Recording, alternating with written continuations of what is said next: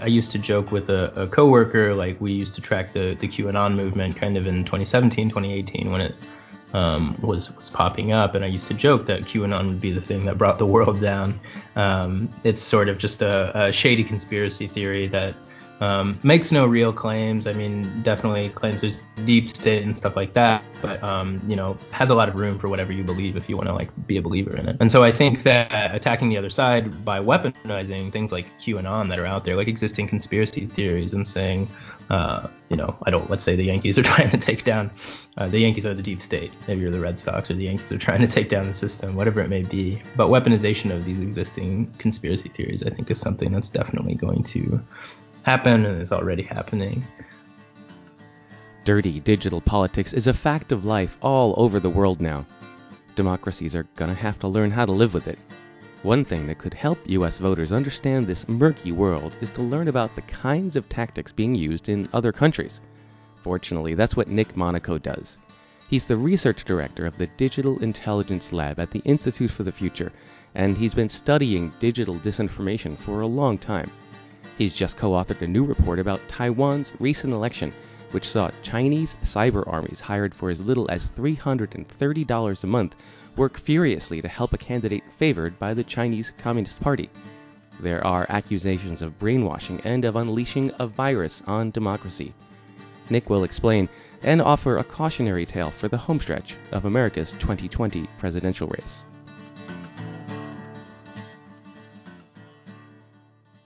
So this new report, which I was really excited to talk to you about because it's not about the U.S. election. So I feel like we can be a little bit more free in the language that we use, and yeah, partisan uh, clamoring won't actually get in the way of our discussion. But in order to get there, could you please set the stage for the situation in Taiwan right now for people who are unaware of what the political situation is there?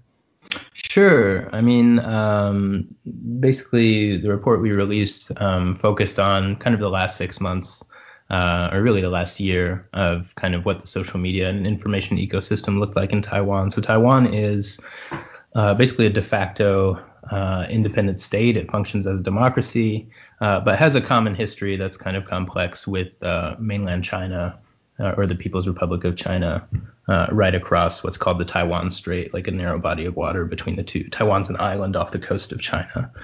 Um, so essentially, like Taiwan functions as an independent state, is uh, one of the freest societies in Asia, has really high press freedom ratings, stuff like that. Um, but due to kind of complex history, China claims that Taiwan is part of its territory. Um, and uh, basically, this is a, a uh, piece of land, and an issue that means a lot to the, the Chinese Communist Party, the ruling party in China, and to mainland Chinese themselves. Um, so if you ask any normal, uh, kind of regular Chinese citizen, they're apt to tell you that, yeah, Ch- Taiwan is part of China. Um, so that has a, a, big effect on the, the island's politics, uh, on national politics and presidential elections in particular, like Taiwan had in January of 2020.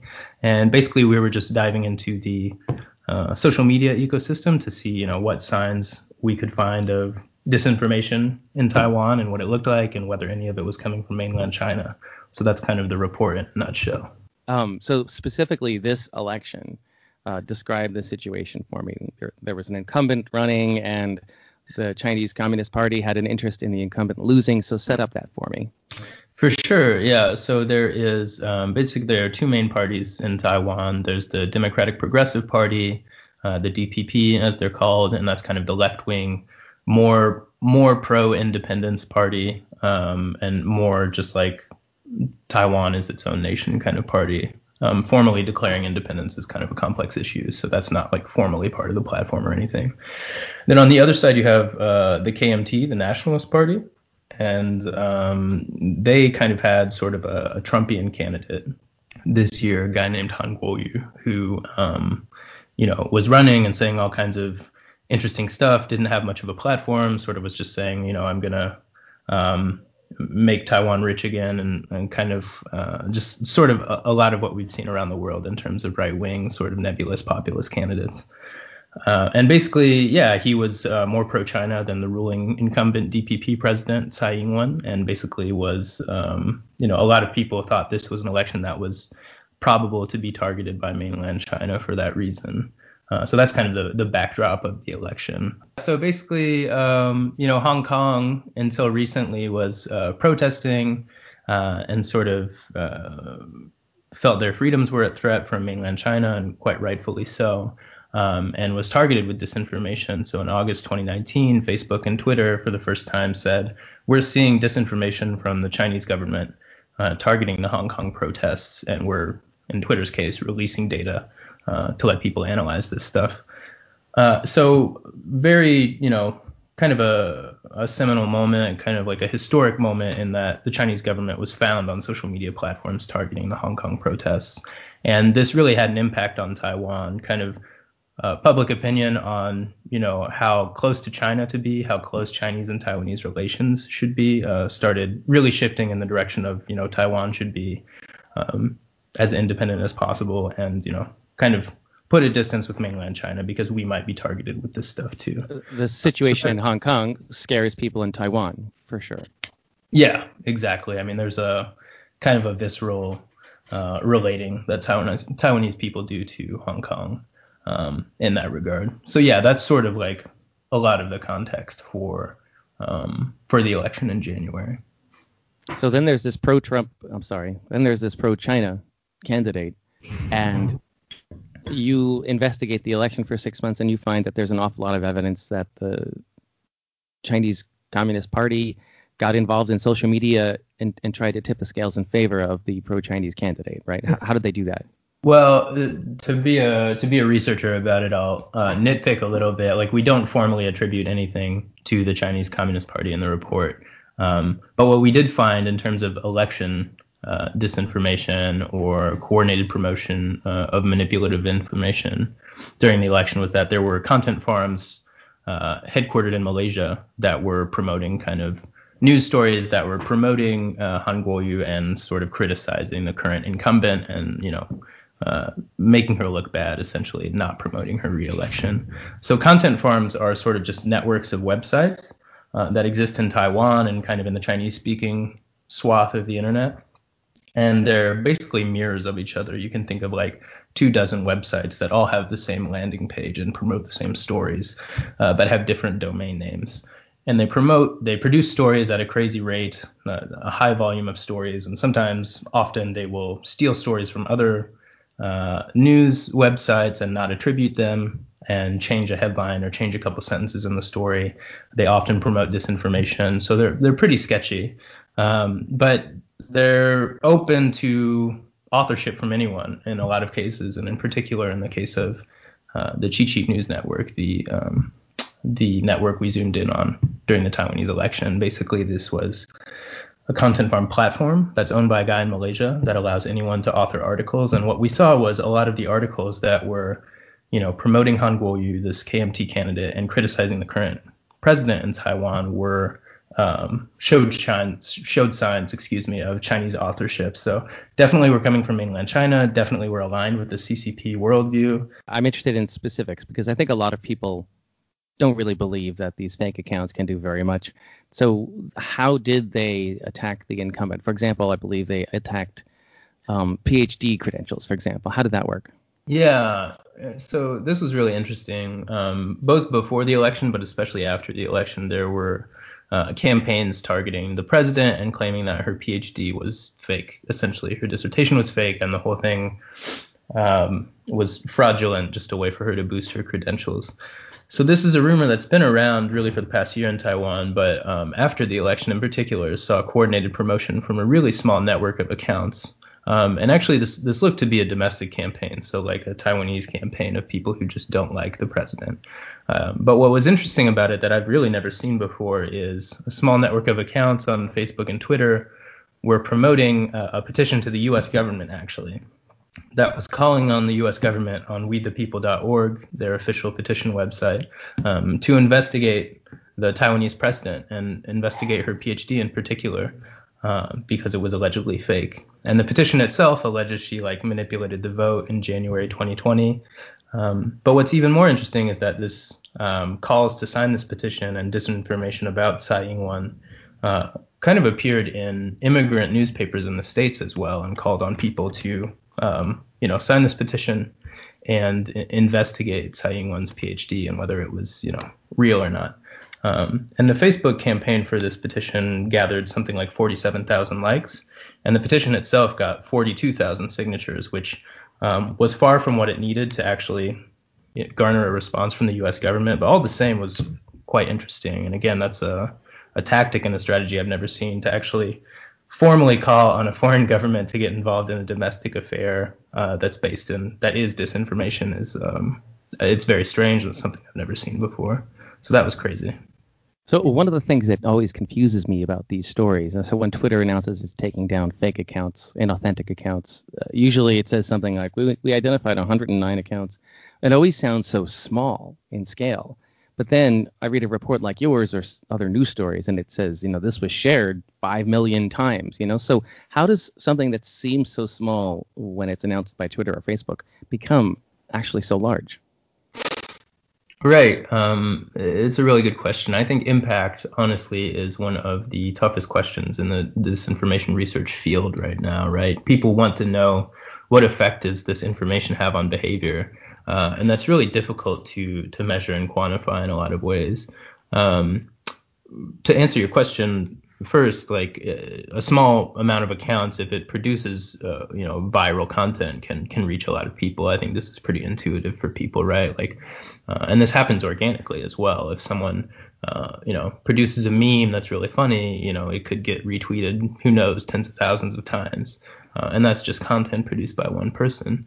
So if you extend that to uh, offices, let's say government offices that do this stuff professionally, who are employed to produce viral content that spreads the message, uh, then a couple hundred accounts can really have a strong effect.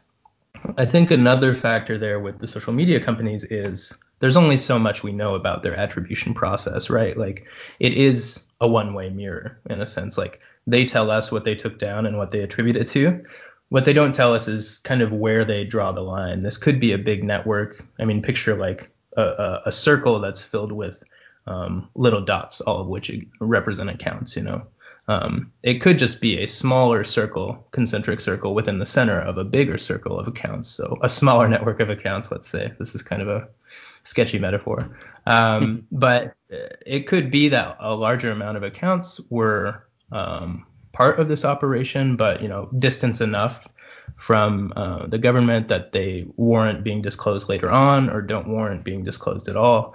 Uh, there's a lot of questions that remain still when there are, um, you know, deplatforming uh, of uh, government information operations on Twitter and Facebook.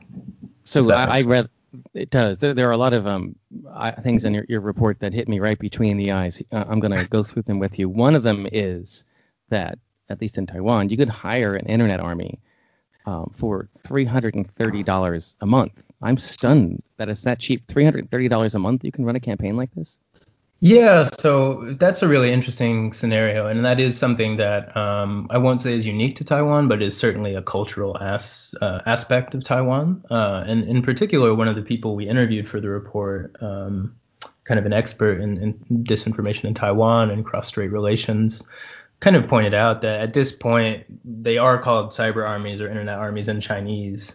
Um, what they really are are just people being paid a small amount of money to comment like positive comments on one candidate or uh, criticize another candidate in comments. So like pretty cheap manual operations. Um, there's uh, not a lot of like bots or sophistication to these, um, but essentially, you know, campaigns hiring people to promote good news and good comments about them. Uh, and this is something that exists in Taiwan. Again, it's called cyber armies, and yeah, it's super cheap.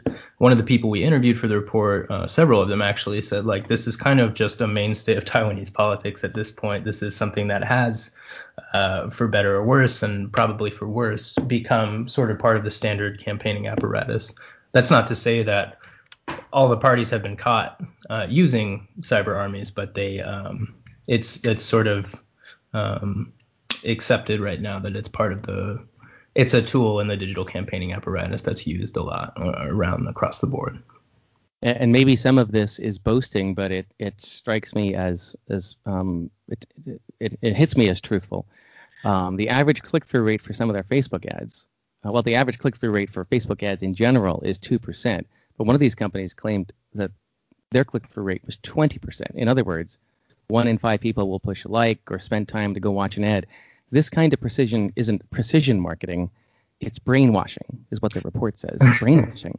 Yeah, so that's a direct quote. Um, uh, one of the great journalists in Taiwan is a guy named Jason Liu. He works for an organization called The Reporter.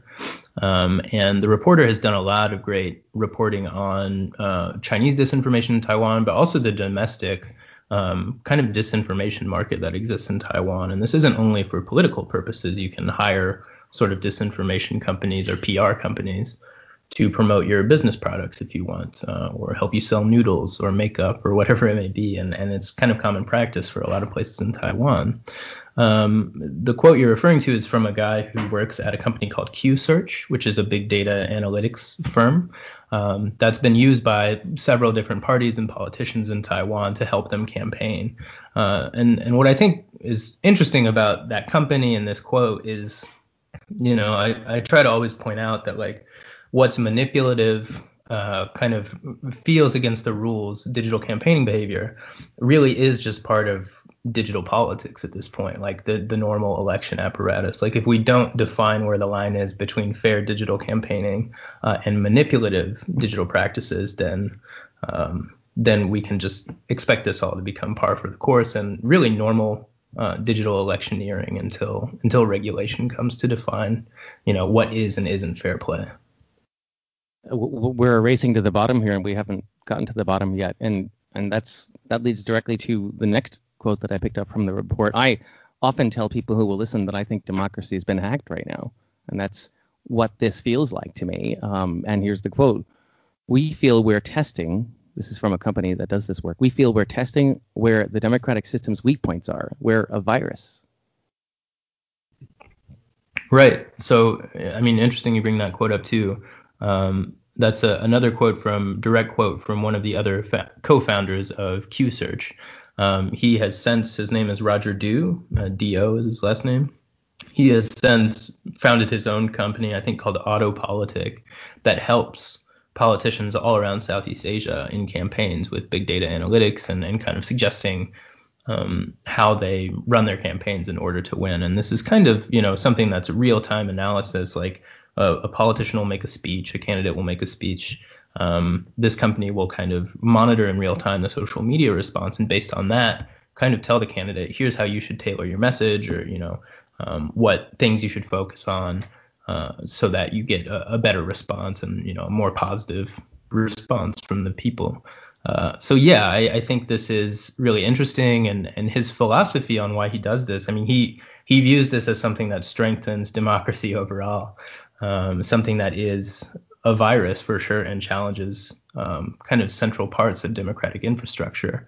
Uh, but uh, seems to hope, if we take him at his word, that this will uh, strengthen the democracies in which he's working. Uh, I think you could you could fall on either side of that argument for sure, and some of this seems to be dubious practice. But um, he's, but he's penetration testing democracy, hoping that we'll yeah, fix it on exactly exactly. That's like a really great way of thinking about it. Like if the system can't hold up to these at these weak points, then maybe it wasn't uh, a strong democracy at all. I think is kind of his point. Um, and I think there's a lot to criticize about that, and I think there's a lot of um, I think it does speak to my point that like until we define in, in a regulatory sense really what's fair practice, we can just expect the most exploitative, um, you know, data intensive techniques to be used as as fair game, and that's around the world. That's not just in Taiwan or Southeast Asia. I mean, Cambridge Analytica is kind of uh, the strongest example of that, I think, as well. Okay, so just to make this tangible for a U.S. audience, since you've you've witnessed this election and you've seen all of these. I'm going to call them dirty digital tactics. Sure. I don't, I don't care if people are offended by that name. Um, uh, can you conjure up for me? Let's say it's October 3rd, 2020, in the U.S., 30 days before, um, one month before the election. What kind of things, if you were to translate what you saw in Taiwan, what kind of things, it doesn't even have to be party specific, will we see in the U.S. that might look just like what happened in Taiwan? Well, I think one thing we can uh, certainly expect to happen is, um, you know, a, a, rehash of very invasive data gathering techniques that are used to micro target or um, send specific messages to uh, specific social groups or demographics or whatever it may be. Um, I mean, we knew this happened in 2016. There was some uproar about Cambridge Analytica, but uh, several people from that firm and from Bell Pottinger, uh, another kind of shady PR firm in the UK, uh, were very overt about the fact that they were starting a new company called Emerdata, um, which was uh, they were unapologetic about was was aiming to do the same thing, but use get even more intensive data and personalized data, including like search histories from Google and web browsing histories, and use those in elections to target people. So uh, I think again, just a, an intensified um, personalized messaging campaign is definitely going to be happening. Now, since you're probably like within the bubble that's being targeted for whatever message you're reading, it's kind of tough to know that's going on. But again, with an absence of regulation prohibiting those things and saying they're not uh, not only not fair but not legal, um, every campaign wants to get its edge, right? So we can definitely expect that to um, to happen. Uh, maybe here's a fun way to get at the conversation without getting you in trouble with either U.S. political party. Let's say it's it's the Yankees are running against the Red Sox in November. You know, what kind of things might we expect a digital campaign for the Red Sox to say about the Yankees, or how might they attack the Yankees candidacy? Yeah, I mean, I I think that um, for sure. I I used to joke with a, a coworker, like we used to track the the QAnon movement kind of in 2017, 2018 when it um, was was popping up, and I used to joke that QAnon would be the thing that brought the world down. Um, it's sort of just a, a shady conspiracy theory that um, makes no real claims. I mean, definitely claims there's deep state and stuff like that, but um, you know, has a lot of room for whatever you believe if you want to like be a believer in it. And so I think that attacking the other side by weaponizing things like QAnon that are out there, like existing conspiracy theories, and saying, uh, you know, I don't. Let's say the Yankees are trying to take down. Uh, the Yankees are the deep state. Maybe you're the Red Sox, or the Yankees are trying to take down the system, whatever it may be. But weaponization of these existing conspiracy theories, I think, is something that's definitely going to happen and is already happening. Um, beyond that, it's just it's going to be an ugly election, right? It's quite clear, uh, even at this point, that. Um, divisive messages, false messages, um, are going to be spread as much as possible. And Facebook and Twitter are starting to do more than they were doing. I think they're being put in a place where they their principles are really being challenged in terms of do we um, do we really want to not do anything at all? Uh, so I, I think that they're kind of on the defensive in that sense. It's quite interesting to see like Facebook has begun taking more action than um, than we would have expected them to three months ago based on like Zuckerberg's speech at Georgetown or whatever it may be. Um, so it's it's going to get pretty ugly, I think, before November. Is there any reason for hope? I mean, we knew about this four years ago, at least. Haven't we made things better in some in some ways? Yeah, I mean, I think that the places where I get hope, um, the you know the social media companies and the tech industry is like much more involved in the problem than they were before, much more invested in it, which is something that um, wasn't guaranteed or even probable five years ago. You know, when I started this work in 2015, no one was really listening to us, sounding the alarm bells, even um, yeah, including whoever it may be, but especially social media companies. Uh, and at this point, that's that's definitely changed. Um, so that's cause for optimism. On the government side, I mean, it's been disappointing that there hasn't been uh, regulation, uh, not only about like political ads, but about digital campaigning generally. You know, um, so that's that's kind of less optimistic of a spot. I think like ideally both sectors would have would have taken action, but um, it seems like the private sector is kind of leading for the time being.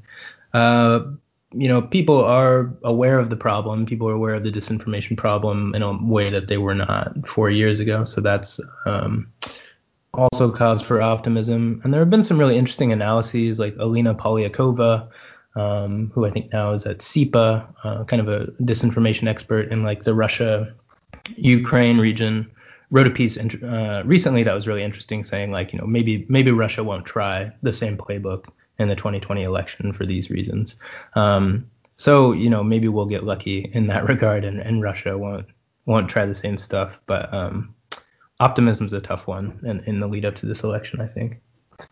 Maybe we'll get lucky. I, I don't know if that's my favorite way to plan for the future, but that's no, where we are right now. Yeah. Mine Nick, either. no, no. Yeah.